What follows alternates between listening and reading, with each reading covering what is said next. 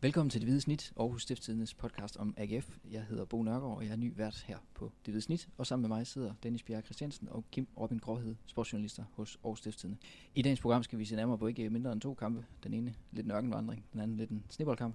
Øhm, og I var nede og se dem på stadion, begge to. Hvordan øh, var de? Jamen, øh, de var meget kolde, først og fremmest. Det vil jeg sige. Øh, jeg ved ikke, inden vi når så langt, måske skal vi lige øh, præsentere dig, Bo. Ja, det er måske en god idé, du, faktisk. Øh, ja. Du er ja, som sagt ny vært, du er jo kollega med os her på, på avisen, men du har også en, øh, en fortid med at lave noget om AGF, ikke? Jo, det har jeg. Øh, jeg har fulgt klubben de sidste øh, 10 års tid. Øh, Så sidder jeg normalt oppe ovenpå, op på vores øh, netredaktion, og så har jeg øh, for, øh, det er vel efterhånden halvanden års tid siden, øh, lavet en bog med øh, Jesper Lange, AGF's øh, tidligere angriber, øh, om sådan hverdagen som professionel fodboldspiller. Øh, og så beskæftiger jeg mig jo i kraft af, at jeg er ansat på Aarhus ned en del med, med AGF, øh, og følger klubben, klubben tæt igennem mit arbejde. Men tilbage til, til kulden. tilbage, til, tilbage til kulden. Øh, der var, der var kul, øh, koldt begge steder. Ja, det var der. Altså, det var jo det var selvfølgelig helt ekstremt i, i Horsens, hvor, hvor mig og Kim faktisk var så heldige at få lov til at sidde indenfor. Så øh, privilegeret er journalister nogle gange. Vi frøs Øhm, alligevel. Vi frøs alligevel, ja. alligevel. Tre lag tøj og store øh, dunjakker, men, men det var stadigvæk koldt. Så, øh, så vi havde da forståelse for, for især de, de fans, der var mødt frem. Det var, det var imponerende. Det var, var det små 750 øh, tilskuere, der var der. Det var fra AGF. Hvis vi starter, i, øh, hvis vi starter med øh, ja, den her kaldt ørkenvandring, Lyngby-kampen. Øh, ikke just nogen skøn kamp. Nej, det var, det var en kamp, hvor, hvor AGF egentlig øh, rakte ud efter, efter sejren, vil jeg sige. Ikke? Men, øh, men nej, det var ikke nogen køn kamp, men, men chancerne var der til, til at de kunne have fået de tre point. Nu fik de det ene, og det var, det var så ok på dagen, kan man sige. Det var vel nok altså virkelig den bedste AGF-kamp her i foråret. Ja. Altså hvor de gjorde det bedst. Øhm, havde klart største chancer og flest chancer, men i modsætning til, til Hobro-kampen øh, fik de jo ikke scoret. Så derfor øh, fik de selvfølgelig kun det ene point, men, men det var egentlig ret opløftende, i hvert fald anden halvleg, de, de chancer, de fik skabt, synes jeg. Måske mindede den faktisk lidt om, om Hobro-kampen, ikke? hvor man, man ligesom følte, at AGF var i kontrol øh, langt hen ad vejen. Og var de, var de fysisk øh, stærkeste også til, til sidst, ikke? og der, der kom der også nogle, nogle gode muligheder. Men altså, den her gang øh, fik man så ikke scoret, og, og fik ikke de tre point, men, øh, men egentlig langt hen ad vejen en, en opløftende, op, opløftende indsats. Og så kom sneen til Horsens. Det væltede ned lige pludselig. Ja, og det var, altså igen, det var jo også øh, i den første halvleg i hvert fald, der var, der var ret opløftende, at de, de får et strafspark øh, ret hurtigt, som øh, Aminius så brænder, men Stage scorer, øh, går nok meget tilfældigt øh, og meget grimt, men man scorede der trods alt efterfølgende, og Kasper Juncker har også en chance i første halvleg og sådan noget, som Altså Jens Dage sagde i- efter kampen, at de kunne have ført 3-0 ved pausen. Det, der har man måske vredet kluden så meget, den, den kunne vrides, hvis jeg ikke havde ført 3-0, men, men det havde været fortjent med en føring på 1 eller 2-0. Øh, men i anden halvleg, der har, der har Horsens så, kan man sige, der fortjener de også at få øh, det point, de så får skrabet hjem til allersidst, synes jeg. Ja, man kan sige, det, det er jo den kamp her i, i foråret, hvor, hvor AGF øh, har været mest på hælen. Altså, Horsens ligger jo et, et rigtig tungt fysisk pres i, i anden halvleg og, og kommer til, til chancer og til, til halve muligheder, ikke? Øh, kvæg deres fysiske styrke og deres mange indlæg, høje indlæg. Og, så, øh, så AGF'erne var, var sgu presset i, i anden halvleg, og- derfor må man også sige, at det, det jo egentlig var fortjent, selvom det var en, en bitter pille at sluge på, på AGF. Øh, nu siger I øh, med Stage, han scorede jo, jeg ved faktisk ikke engang, om det er første gang, men det er i hvert fald tæt på, øh, han scorede i, i Horsens. Altså han er jo ikke f- første valg, men bliver dog alligevel valgt til, til positioner over hele banen. Men han virker alligevel til at være vigtig sådan for, for klubbens image udadtil. Hvorfor er han det? Jeg tror jo, Jens Dage, hvis, hvis uh, PC øh, og Jakob Nielsen kunne sætte en AGF-spiller på, på flaske, så var det jo vel ham, der kom ud, tror jeg. Øh, måske også med endnu bedre evner, så de også håber, at han øh, får i, i længden, men, men de der værdier, han står for, øh, det er jo det er virkelig det, de gerne vil have. Ikke? Altså, knaldhårdt arbejde altid, ingen brok, øh, gør som der bliver sagt, siger ikke noget forkert til pressen, men, men giver alligevel lidt altid, og han, han, øh, han er sådan et rigtig godt forbillede for det, de gerne vil, vil skabe. Øh, og så kan han jo, han kan jo åbenbart spille højre fløj og defensiv midtbane og ja, målmand. Det, han kan ligesom gøre en OK indsats alle steder, og især i første række i Horsens var det jo mere end en OK indsats. Det var en, en flot indsats faktisk på, på højre fløj. Ja, han er jo sådan en alt mulig mand, ikke? som du kan sætte til at spille stort set alle positioner på banen. Og så er han jo en rigtig overstreng, altså, og, og selv været AGF-fan, øh, mens han er vokset op og har, har spillet i Brabrand og, og Lysing, og har været omkring AGF og væk igen og så tilbage. Ikke? Han er jo han er bare en god historie for klubben også. Øh, så, og så, så brænder han bare for det. Altså, han er altid på på, på træningsbanen, og han er, han er god i omklædningsrummet. Øh, han er en virkelig, virkelig positiv historie, kan man sige, for, for klubben. Jeg, jeg kan huske, da han blev præsenteret, der, der står han jo, jeg tror, han, han står ved siden af Duncan faktisk, og står så og fortæller, at han, at han jo synes, det er helt mærkeligt at stå der, fordi han normalt plejer at stå på tribunen og hæppe på Duncan, nu står han ved siden af. Og det er jo sådan noget, det, det går jo lige ind i hjertekuglen på, på AGF-fans, ikke? Der, og jeg tror ikke, de er kalkuleret, altså det, det, det lyder som om, det kom helt indfra, ikke? Altså det, øhm, det er bare det, manden mener, men det er jo, som sagt, det er også nogen, de gerne vil samle på, tror jeg. En anden, som, som også har, har gjort øh, hvad skal man sige, lidt mere indtryk her i, i, i foråret, øh, Mustafa Bundo, som har skiftet lidt mellem kanten og, og angrebet. Kim, hvor, hvor skal han spille hen? Ja, det er et godt spørgsmål. Altså, øh, han kan jo spille, øh, både komme ud fra, fra venstre ikke, og gå ind i banen og, og komme til afslutning med sit, med sit ret stærke højre ben, men han kan også, som han har gjort i, i nogle kampe her øh, til at starte med, også øh, starte helt frem sammen med, med Sarne, og de to fungerer jo rigtig godt sammen. Øh, så det er, jo, det, er jo, det er jo svært lige at, at pege på, hvor han er, han er allerbedst, men øh, skal, jeg, skal, jeg, skal jeg sige noget, så, så vil jeg sige, at, at, at helt frem, der, der har han udviklet sig, øh, de her kampe, han spillede i, i foråret. Han er fysisk stærk, og han er blevet god til at holde, holde fast i bolden, så det er måske der, man skal satse på ham øh, sådan, sådan fremadrettet, øh, hvis jeg lige skal komme med en vurdering. Jeg synes, der, der altså jeg, jeg er enig, men, men jeg synes der er stadigvæk, der er nogle beslutningssituationer, hvor han godt kan blive bedre. Især i Lyngby-kampen var der et par gange, hvor man også kunne se, at hans holdkammerater blev lidt frustreret, når han, når han tog et skud ret langt udefra. Øh, I øvrigt ikke, altså det endte ikke, ikke specielt godt, de skud, men hele beslutningen om ligesom at tage det skud, i stedet for at spille Tordosana, Sarna, han kunne spille i dybden og sådan noget, det, der skal han nok blive bedre, sådan det der rent taktiske og forståelse for holdkammerater og sådan noget. Han, han er virkelig som en mand, der lever ret meget på, øh, på de øh, egenskaber, han nu har fået, og, og det, der kan han også komme rigtig langt med, men han skal ligesom blive bedre på den taktiske del. Ja, han er også stadigvæk ung spiller, skal man huske. Ikke? Han er lige fyldt 21, og har jo, har jo åbenlyst nogle, nogle defensive øh, mangler, som han, han skal have arbejdet på. Især hvis han skal spille kant. Øh, nu er det ikke så udtalt, når man spiller, spiller fremme i, i front. Men øh, skal man spille kant, så skal, så skal han blive bedre øh, defensivt. Og det er, det er jo helt klart offensivt, han, øh, hans brudler med hans løb med bolden, hans, hans udfordringer, hans, og så er han jo en fremragende afslutter faktisk. Altså, man ser det tit til træning, han bare havler, havler bolden i kassen. Altså, det, det er ret imponerende at så unge, unge spillere og, og være så god en afslutter og være så kølig foran mål egentlig. Øh. En anden af dem, øh, han, han kommer så til i, nu her i pausen, øh, Kasper Højer, ved jeg, Kim, du lige har været ude og snakke med. AGF har jo relativt mange vensterbacks, faktisk. Hvis også man tæller juleskår med, så har de vel 4-5 stykker, der kan spille ud. Øh, men er han i virkeligheden det, der har manglet? Jeg synes, han har været ret imponerende i de første kampe. Er han i virkeligheden det, der har manglet ude på, ude på bakken? Øh, ja, yes, man kan jo diskutere, om de ligefrem manglede noget. Altså nu, mange af dem, de har jo så også tilfældigvis skadet. Øh, og han kom jo til AGF et halvt år før tid, fordi det er alt det der med konkurs i Lyngby og sådan noget, som var tæt på. Øh, men jeg synes i hvert fald, at han har gjort det, gjort det rigtig godt. Øh, og måske også øh, lidt bedre end Frederik Møller, kan man sige, har vist, han, han kan gøre øh, på samme øh, position. Øh, virker som en, en rigtig solid spiller, der har øh, nogle grundegenskaber i orden. Han er heller ikke sådan, at man, man, altså man sidder jo ikke ligesom Dino Mikanovic på, kan man sige, på den anden bakke, og der sidder man nogle gange og siger, at der løfter han kan man sige, holdet og niveauet, hvor, hvor Kasper Højer måske lidt mere, altså bare meget stabil falder ind i, i det, man forventer af en vensterbak. Han er, en, han er en type spiller, som man rigtig gerne vil, vil have flere af i, i AGF. Altså, han er, han er, han er rigtig professionel, han er øh, rigtig god træningsspiller, og han, øh, han har ry for, når han får chancen, fordi han, han havde jo en lang periode i Lønby, også under David, hvor han ikke spillede så meget, men når han så fik chancen, og det var faktisk tit i de store kampe, når de mødte FCK eller Brøndby, så satte man Kasper Højer ind på venstre bak, fordi der, der vidste man, at han var skarp, når, når han fik chancen, og det, det, det synes jeg også, man har set her i de første kampe. Han, han er direkte ind på holdet og har egentlig leveret overraskende, på et overraskende højt niveau. Øh, i forhold til, at det er helt nye holdkammerater, en helt ny klub øh, og svære baner, så synes jeg faktisk, at han, han har gjort det rigtig fint. Så. Har du nogle situationer, hvor du tænker, der, der kan man sådan sige, det er det, det, er det, altså, det er der, han er faldet godt ind, eller der kan man sige, der har han nydet en god indsats i betragtning af, hvor, hvor kort tid han egentlig har været i klubben?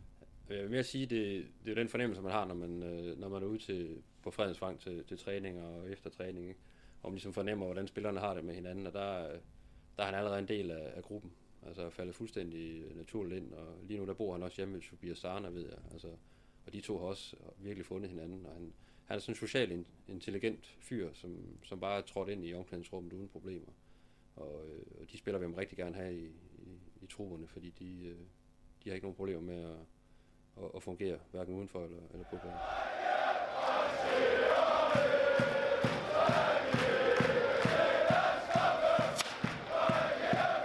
Noget af det, der især påvirkede øh, kampen nede i Horsens, det var jo den her, øh, kan vi godt sige, noget tilsnede bane. Øh, de sidste kvarters tid kan man faktisk nærmest nok se stregerne øh, på banen. Og der, jeg ved også, der var en del snak, især blandt AGF, AGF'erne, omkring om kampen i virkeligheden skulle have været udskudt. Øh, burde man måske have gjort det, alting taget i betragtning? Altså nu, øh, det vigtigste er selvfølgelig spillernes ved og vel, og jeg, jeg tror reglen er ligesom, at hvis banen er frossen, så, øh, så skal dommeren øh, aflyse kampen. Men det er jo selvfølgelig dommeren selv, der, der vurderer det, og det har han jo så øh, vurderet, at den ikke var. Og det må man jo tro på, at han så har ret i, øh, når han ligesom har lavet en undersøgelse af det. Og så, så er jeg den, kan man sige, sådan lidt engelske kultur, at, at så spiller man selvfølgelig, øh, selvom det sneer lidt. Øh, men når det er sagt, så er det jo, spillet bliver jo også derefter. Det, det kan jo simpelthen ikke blive god fodbold, når øh, banen er tæt på frosthår, må det så være, og, og sneen vælter ned, og, og man i øvrigt møder Horsens. Men det er vel også en del af charmen med, ved, ved fodbold, ikke? Det er en udendørs sport, og, og vejret, det, det spiller jo bare en gang imellem, om det regner, eller om det sneer, om det er frosten, eller det er, det er 30 grader, og, og spillerne skal have vand hele tiden. Altså, det, er, det er jo en del af spillet, sådan, sådan som jeg ser det, og når, og der, der vil jeg give dig ret, altså når, når, når dommer ligesom giver, giver grønt lys, så, så må man spille, fordi så er betingelserne, de er jo ens for, for begge hold. Og så må, så må folk omkring også øh, ligesom kunne se i øjnene, at det bliver ikke, det bliver ikke lækker fodbold, men så er der så nogle andre ting, der måske kan, kan, kan stikke i øjnene i stedet for. Ikke? Øh, fight og, og intensitet i stedet for. Men en ting er, at det bliver ikke, ikke bliver en lækker kamp. Jeg kan også se i starten, der tegner man øh, stregen op med rødt, for, for at kunne se... Øh, det ser det, meget fedt ud, faktisk. Det, det så meget fedt ud, ja. men, øh, men, men til sidst kan man faktisk ikke se de der røde streger. Altså, på, påvirker det ikke spillets, øh, hvad skal man sige, kvalitet, at, at jamen, det ville være rart at vide, om, om, om bolden er ude over sidelinjen en gang imellem. Jo, det tror jeg da. Altså, men altså, nu tror jeg ikke. Så spilleren har sådan rimelig styr på, øh, hvor sidelinjen er, hvor baglinjen er, trods alt øh, også mere end, end vi, der, der sidder og kigger fra, fra tribunen, øh, har. De, de har sgu rimelig styr på det. Det er ikke noget problem. Altså, det er jo mere det her med også i, i den her kulde, der var, og kulden var ekstrem i, i Horsens, altså hvordan sådan rent fysiologisk reagerer, reagerer spillerne på det. Ikke? Øh, det er selvfølgelig også forskelligt fra, fra spiller til spiller, men alt andet lige, så er det jo ikke, øh, så er det ikke optimalt for en spiller at skulle spille i, i minus 7 grader. Det er det ikke, når, hvis man gerne vil præstere. Altså det, jeg tror også, risikoen for skader måske øh, er lidt højere, uden at jeg skal gøre mig klog på det. Men udover sne, så har vi jo så også oplevet både regn og alt muligt andet øh, lækkert i, øh, i februar. Er, er vejret i Danmark bare ikke til at spille fodbold i februar, eller hvad? Nej, det synes jeg jo øh, for så vidt ikke, det er. Øh, jeg har også øh, luftet den tanke på, på Twitter, øh, og der kan jeg se, at der er nogen, der er uenige med mig, og nogen, der er enige med mig. Øhm, og det er jo, man kan sige, vejret i Danmark er jo som det er i februar. Det kommer ikke bag på nogen. Det er som det har været her de seneste par dage. Det, det er sådan set bare det, februar kan. Øhm, der hvor jeg synes, at man oplever et problem, hvis man kan kalde det det, det er det i hvert fald, hvis man kigger på tilskuere øh, siden, hvor der ikke kommer ret mange tilskuere.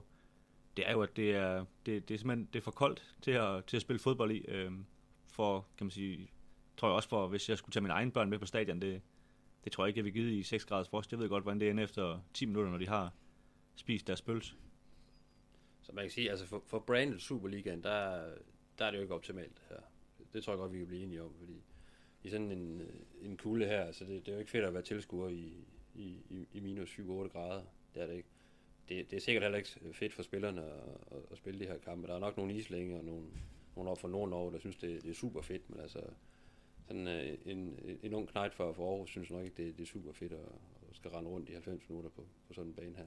Så man kan sige sådan, øh, i forhold til brandet Superligaen og alt det her snak, der er om, om tilskuerkrise og så videre, der er det der, der synes jeg, der er et problem, at man, man spiller de her kampe under de her vejrforhold, for det, det, det gør ikke noget godt for, for Superligaen, der i forvejen er, er hårdt trængt. Nej, man skal jo bare huske på, kan man sige, det her med, der, der er ligesom også nogen i kritikken, der ligesom siger, jamen, så må tilskuerne bare tage noget mere tøj på. Men, men det er jo, altså tilskuerne er kunderne, og kunderne har altid ret, og hvis de ikke kommer, så er det fordi, man gør noget forkert. Øhm, og så må man jo finde ud af, hvad det er, man gør forkert, men det kunne jo være, for eksempel ikke at spille kampene så tidligt. Øhm, og det er rigtigt, så kan man problemer med at afvikle kampene, fordi der er også en VM-slutrunde, man, man skal tage hensyn til, i, som man skal slutte i maj og så videre. Øh, men, men så må man jo, øh, kan man sige, spille færre kampe, øh, have færre hold, hvad ved jeg.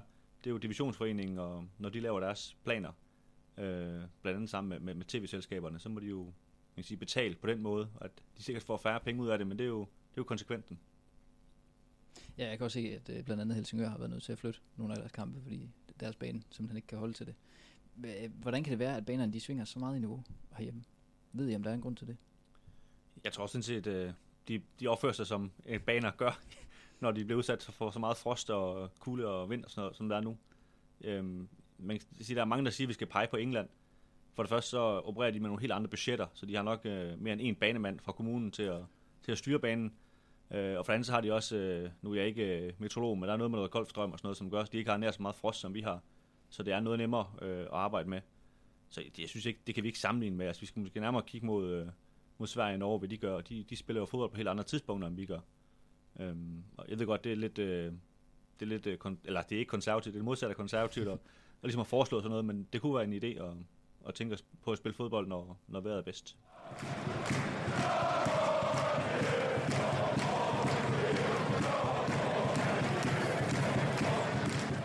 Nu er det tid til, vanen tro, et øh, kig ned i historiebøgerne. Øh, sidste gang der efterlyste vi, øh, snakkede vi lidt om de bedste mål, øh, som vi havde oplevet, øh, og efterlyste i den forbindelse også jeres øh, øh bedste mål. Og vi har fået rigtig mange på både Twitter og Facebook, øh, Øh, og har udvalgt nogle stykker, som jeg lige vil øh, læse op. Den første er fra Carsten Brix, som skriver, nu spørger I i podcasten til vores personlige bedste mål af de vige. Jeg glemmer aldrig Bo Harders øh, langskudsmål i pokalfinalen på Aarhus Stadion 1992. Jeg boede på daværende tidspunkt hjemme, hvilket var nord for Randers. Jeg var 16 år og havde allerede dengang holdt med GF, så længe jeg kunne huske. Det var min første tur på Aarhus Stadion. Det mål, euforien og jublen under og efter kampen var banebrydende for mit liv. Derefter handlede det bare om at blive gammel nok til at flytte hjemmefra og komme ned til de vige. Og så slutter han lige af med at sige, dengang troede jeg, at, troede jeg vel, at den slags oplevelser var hverdagskost, men sådan kan man jo blive klogere om alderen. alderen.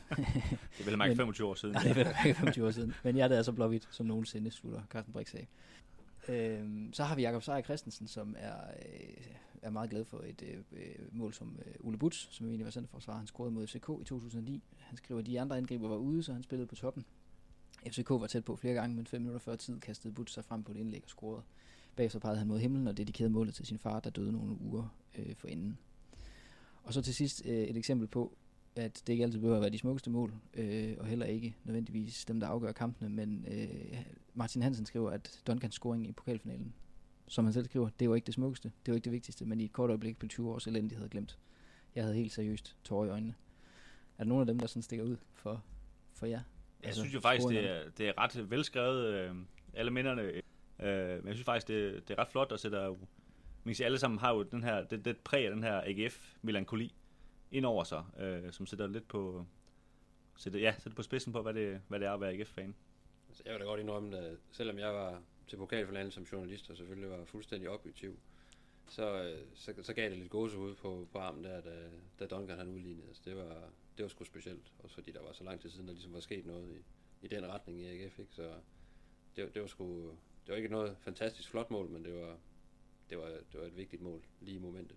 Og så går vi over til den næste nedslag, det er som er øh, jeres nedslag, øh, som er sådan den bedste, hvad skal man sige, supporteroplevelse på stadion. Altså den bedste oplevelse med, med fra øh, set over for pressepladserne på øh, supporttribunerne. Og der vil jeg lige sige, at der vil vi selvfølgelig også gerne høre jer lytte os øh, bud på, øh, hvad for en kamp, udbanetur eller noget helt tredje, I husker allerbedst, hvis I nu skulle sælge pakken at tage på stadion og se AGF øh, live. Så der må I meget gerne sende os, ligesom sidst, øh, en historie på Twitter eller på Facebook.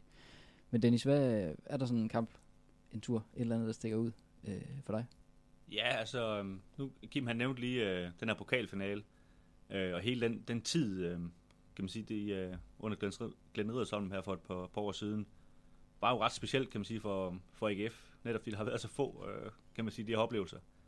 Øh, og for mig står semifinalen mod OB, returkampen, øh, står som en, en ret øh, stor oplevelse, synes jeg. Øh, man kan sige, hele den her opbygning, AGF havde vundet 2-0 op i Aalborg, og der var ligesom ved at komme sådan en fornemmelse af, at øh, nok, det kan rent faktisk være, at de kommer i en pokalfinale for første gang i 20 år.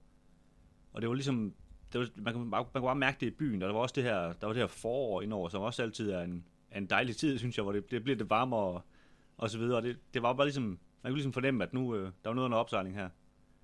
Og, øh, og jeg husker, der, der går noget fanmarsch ned igennem byen, øh, og der, jeg tror, var der 14-15.000 ude på stadion.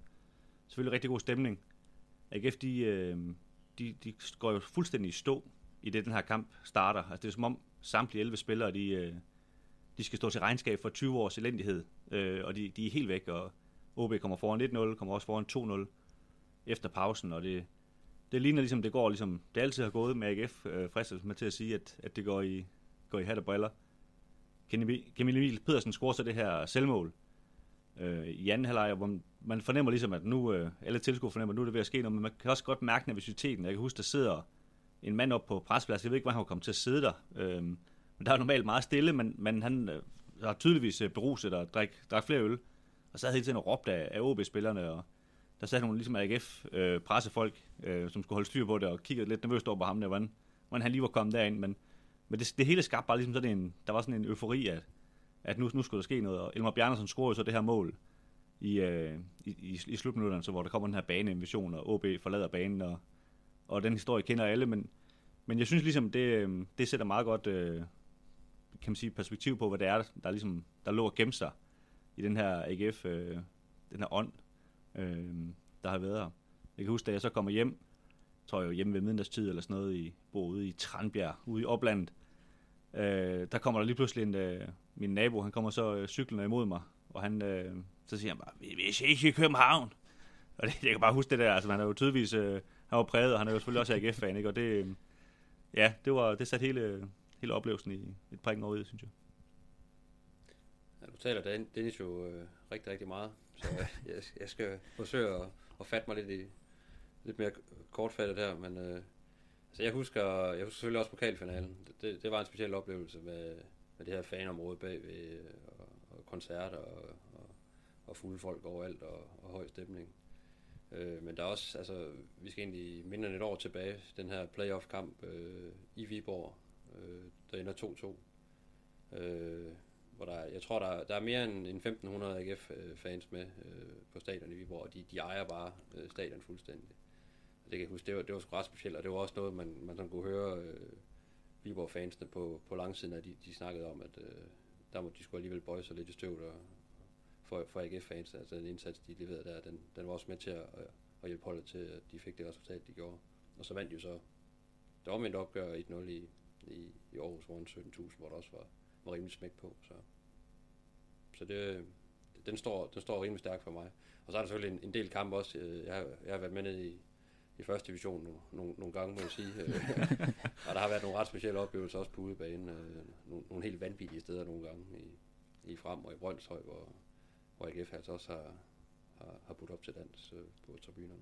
Men man kan jo sige, altså generelt for det her, det, det går igen, at man kan sige, det er jo egentlig ikke så meget kampene, vi husker. Det er jo mere de her fansenes oplevelse af, af kampene, som egentlig giver det største indtryk. Jeg øhm, synes egentlig også, det understreger den her, de her 750 tilskuere, der var i, i Horsens øh, sidst. Altså der var i, i går, da de spillede, vi optager i dag torsdag, da, øhm, da Hobro spillede, der var 1000 tilskuere til den kamp, og de møder altså FCK, ikke? og ikke de havde altså 750 tilskuere alene i Horsens. Det synes jeg er imponerende.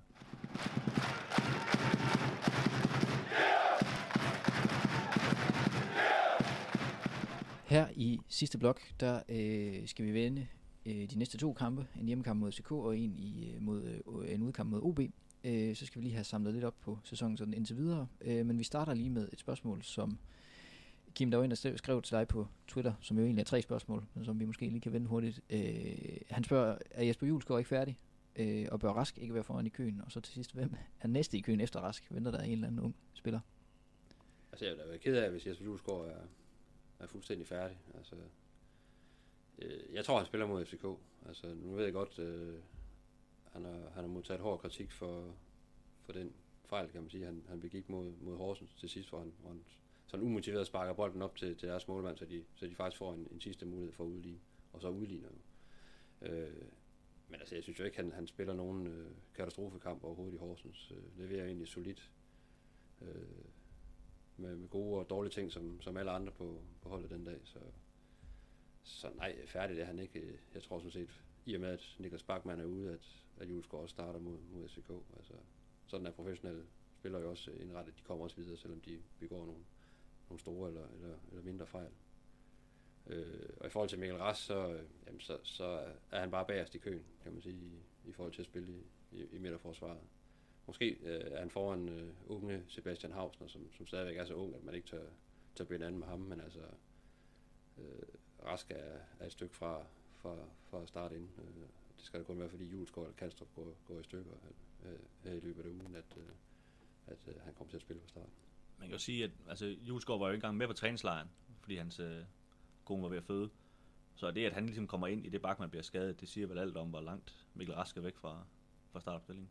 Ja, ja og det, det er jo korrekt. Han var ikke med på, på træningslejren, og, øh, og måtte jo også melde fra faktisk til, til den første kamp, fordi hans kone så fødte øh, til, længe. Samme, samme dag, som de skulle spille mod Hobro. Ikke? Så han har jo faktisk været, været væk fra holdet i, en, i en lang periode, og, og det er jo et, et vink med en vognstang til, til Mikkel Rast, som jo i bund og grund blev hentet til klubben som forsvarsgeneral, men, men lige nu er, er langt nede i, øh, i hierarkiet der.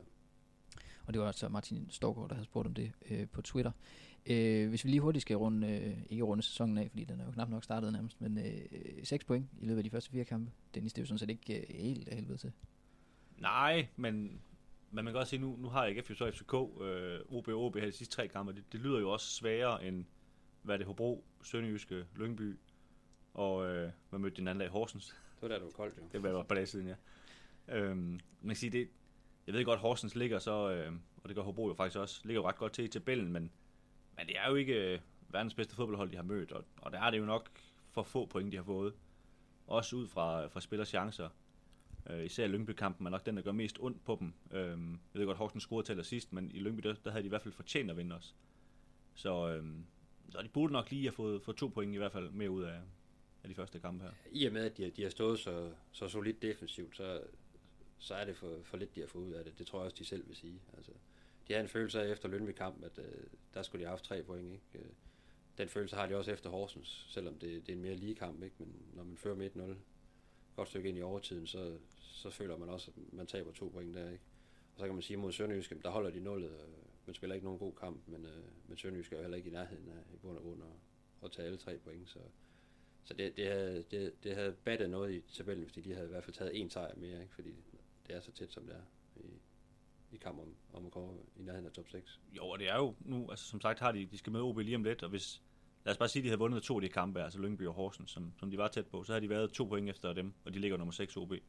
Så det viser jo også, hvor tæt AGF egentlig var på at, at lege med om det her top 6, men, men for mig i hvert fald, så er det et overstået kapitel nu. Men sådan præstationsmæssigt kan man jo sige, at, at der er klare fremskridt i forhold til efteråret. Øh, fire kampe, hvor man ikke har tabt, ikke? og det er jo alt i alt, hvis man tager de to sidste kampe i efteråret, så er det jo seks kampe, man er ubesejret nu. Udtrykket er, er rigtig godt, ikke? Men man skaber måske for få chancer, men, øh, men der, der, der er røget nogle lag på hen over opstarten, og det er jo, det er jo positivt. Øh.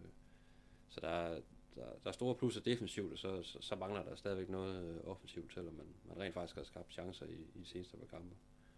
Jeg synes, der, der er lidt sådan en stemning, som der var øh, for et år siden, lidt den Viborg-kamp, du snakkede om tidligere, hvor Glenn Edersholm selvfølgelig var træner, hvor, hvor han også gik helt tilbage og, og sørgede for at få, få lukket af først og fremmest. Øhm, og det gav også noget selvtid i holdet, og det, det synes jeg er lidt det samme, man ligesom kan mærke nu, at, at de får noget selvtid, kan man sige, vi ikke er tabe, og vi ikke er lukket mål ind.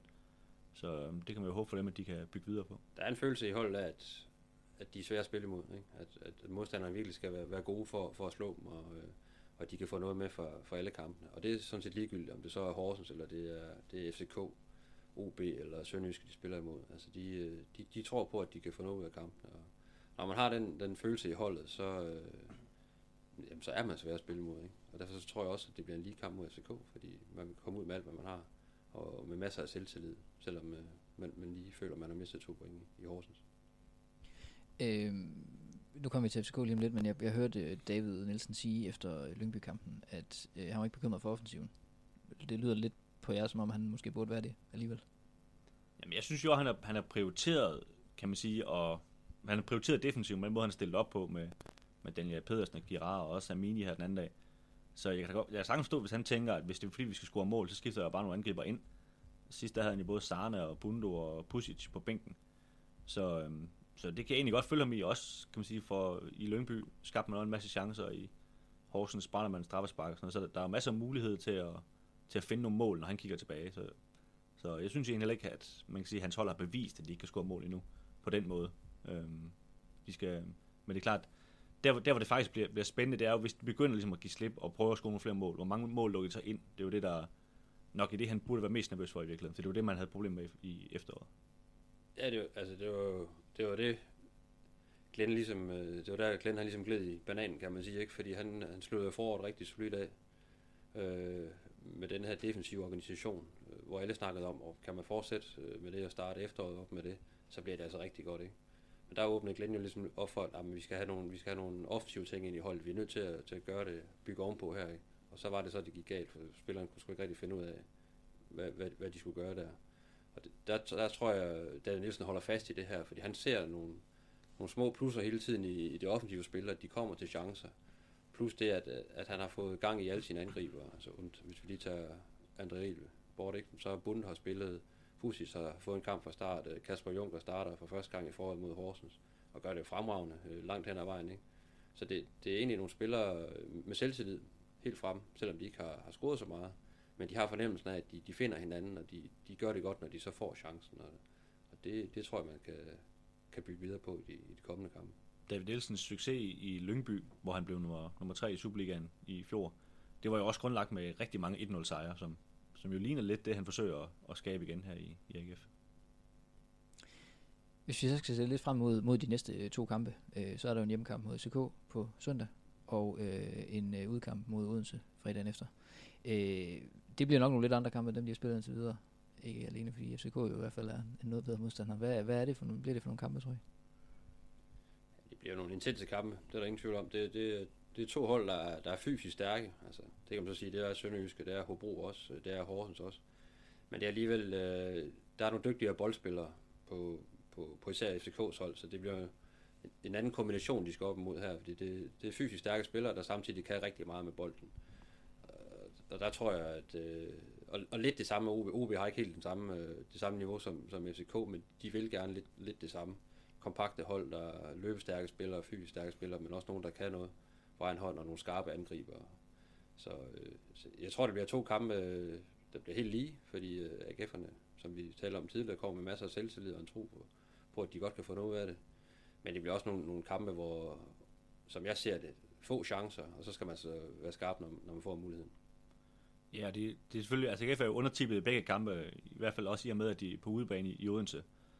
Øh, men det, det, tror jeg egentlig ikke, de har det så, så skidt med det hold der, fordi de, de vil gerne stå lidt nede, og så kan typer som Kasper Juncker og, og Bundo og sådan hvis de er på banen, øh, løbe hurtigt i den anden ende. Men hvad er det så, der skal til, hvis de skal drille, jamen lad os sige for eksempel FCK, som jo er et, et, øh, et stærkt hold? Øh. De skal score på deres chancer. Altså, de får ikke så mange, som de for eksempel gjorde i, i Lønby. Øh, det handler om skarphed, når man spiller mod, mod FCK. Øh, øh, og får man de der to, tre muligheder, så, så, skal man, så skal man slå til. Øh, man har faktisk, altså AGF har, har tidligere haft held med, med, med at spille mod, mod FCK og være kompakte mod FCK. Øh, så det er jo ikke umuligt, og FCK er heller ikke en, en fantastisk forfatning, selvom de lige de vandt i, i Hobro. Øh, så, men, men, men skarphed bliver jo nøgleord i, i begge felter selvfølgelig. Hvem er det, der skal lave saksesparket den her ligesom Nordstrand gjorde? Der sætter jeg mine penge på Kasper Juncker. Daniel A. Pedersen, vil jeg så sige. Kan han godt? Kan han komme derop, eller Det tror jeg. Hvad med sådan som OB, som jo øh, har været i, kan man sige, en lidt sløj periode øh, i noget tid, men, men ser ud til at have fundet formen igen. Hvad, hvad bliver det for en kamp? Jeg tror, jeg tror AGF de går til det på lidt samme måde, som vi så forventer, de går til det mod FCK, som de også har gjort i de første fire, altså med en, med en meget solid øh, base, og så angreb ud for dem med de her nogle hurtige folk op foran. OB er jo, er jo kommet fint i gang her i foråret også, og, og kan jo virkelig smage den her top 6, som, som øh, det kan godt være, at de ikke kommer kan man sige, med i Europakampene, men de kommer i hvert fald med i, ikke i nedrykningskampene. Og det er jo nok også det vigtigste for mange hold i øjeblikket. Så, så det, det er helt sikkert også et hold, der ligesom kommer med noget selvtid, de skal til at møde der. Så OB vil helt klart have en følelse af, at de skal frem og skabe kampen, fordi de ligger, hvor de gør, og, og spiller om at komme med i, i top 6, og det er kun en fordel for AGF med, øh, med de hurtige typer, man, man kan stille med både Pusic og Bundo og Junker vil kunne gøre ondt på, på OB's bagkæde, sådan som jeg ser det. Så øh, den ligger faktisk godt til AGF den gang. Sådan helt kort her til sidst. Hvor mange point får AGF når de næste to kampe? De får fire. Det er du ikke helt enig i, Dennis? Nej, jeg tror, jeg, jeg går med et point. Et point? Helt, helt optimistisk, ja. Kæft, du det. Det var det for det hvide snit for den her gang. Øh, vi vender tilbage lige inden kampen mod OB med en udsendelse, hvor vi blandt andet samler op på de her kampe mod FCK og OB. Øh, indtil da er vi at finde øh, på Twitter, hvor vi er som os selv, men også på snabelag hvidt snit, på snabelag stiften AGF, og så på Facebook, hvor vi samler vores artikler på den side, der hedder stiften.dk bindestreg eller AGF. Alle stederne er I meget velkomne til at kontakte os. Tak fordi I lyttede med.